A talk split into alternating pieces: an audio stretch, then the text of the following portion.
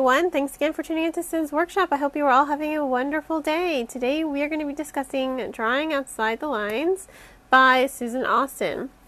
Uh, this is a Julia Morgan novel. In case you are unaware, as I was, Julia Morgan is a very prolific 19th century, early 20th century architect.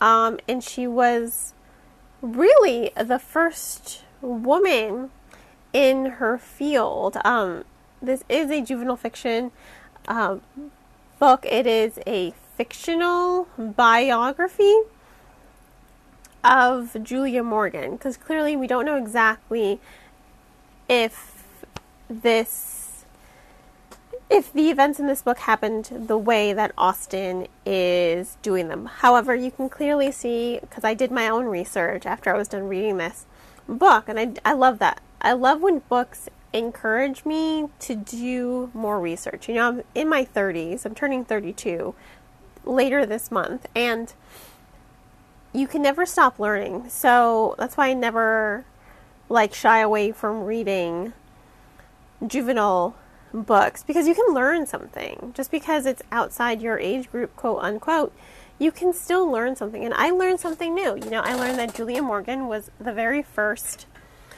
female architect in her field because there were a lot of boundaries. She really wanted to be in engineering, so she was an engineering architect, and um, in a way, she was just fascinated with it. And I liked the way that Austin told the story, starting from when she was a child, growing up in Oakland, California, to this woman who, you know, went to college and she majored in this degree. And then not only that, she broke barriers. She was the first woman to be accepted to an all male school in France so that she could get her architecture degree. Um, and that was really quite incredible. I mean, this is a woman that drew outside the lines. You know, she and drew outside lines of society.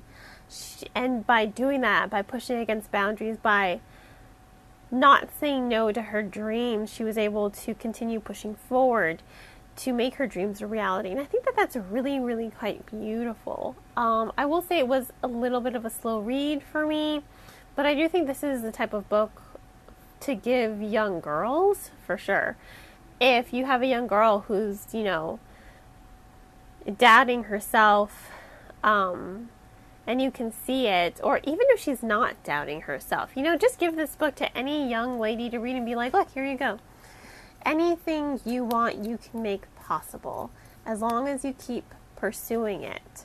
You know, her dreams changed too, and it's okay for your dreams to change. You can see how Austin was able to showcase how Morgan's dreams changed from what she wanted when she was a child to what she grew up to be.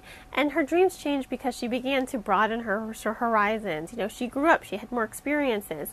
And it's okay for your dreams to change. I tell this to my friend Gina all the time.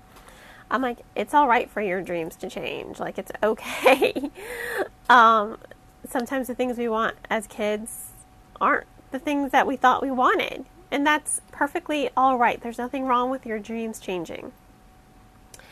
So I think this is it's a slow read, like I said. It's not very dense, but it does go through her entire life, starting from when she was 11 to following her, you know, through grade school, through high school, through college. And it's just a few instances here and there. It's not like this long book. It's only like 250 pages. So it's short bursts, you know, you're really just going through Morgan's life in short, quick bursts. But there's a lot of exposition, um, and you see how Morgan kind of grew into the woman that she was and all the resistance she had to deal with. That I think women nowadays still have to contend with. You know, there's still lots of barriers, there's still lots of glass ceilings that have to be shattered. Um, but you're seeing just how different and how more restricted it was back then to now, and to see her persevere through all that and shine, I think was really, really good. So, you know, this was a really good book. Um, I do have to give it three out of five stars, but I do highly recommend it to any parent, um, as I am a parent. Any parent with a young daughter, definitely um, give them this book, you know, or you know what, not even just your young daughter, give it to any child, you know. Um, you can never start. You can never start teaching um, equality. There's no set age for it, you know. The earlier, the better, because children are super impressionable. So just give it to your children to read. Um, highly recommend.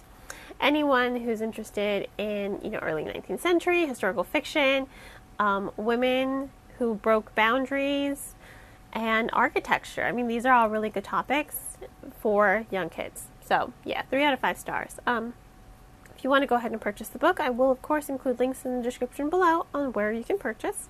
And on that note, I hope you all will continue to support me here by liking the podcast, subscribing to it, and sharing it with all your book loving friends. You can also become a supporter on Buy Me Coffee, Ko-fi, Patreon, or by purchasing any of my handmade candles. I hope you all have a wonderful rest of your day, and as always, happy reading.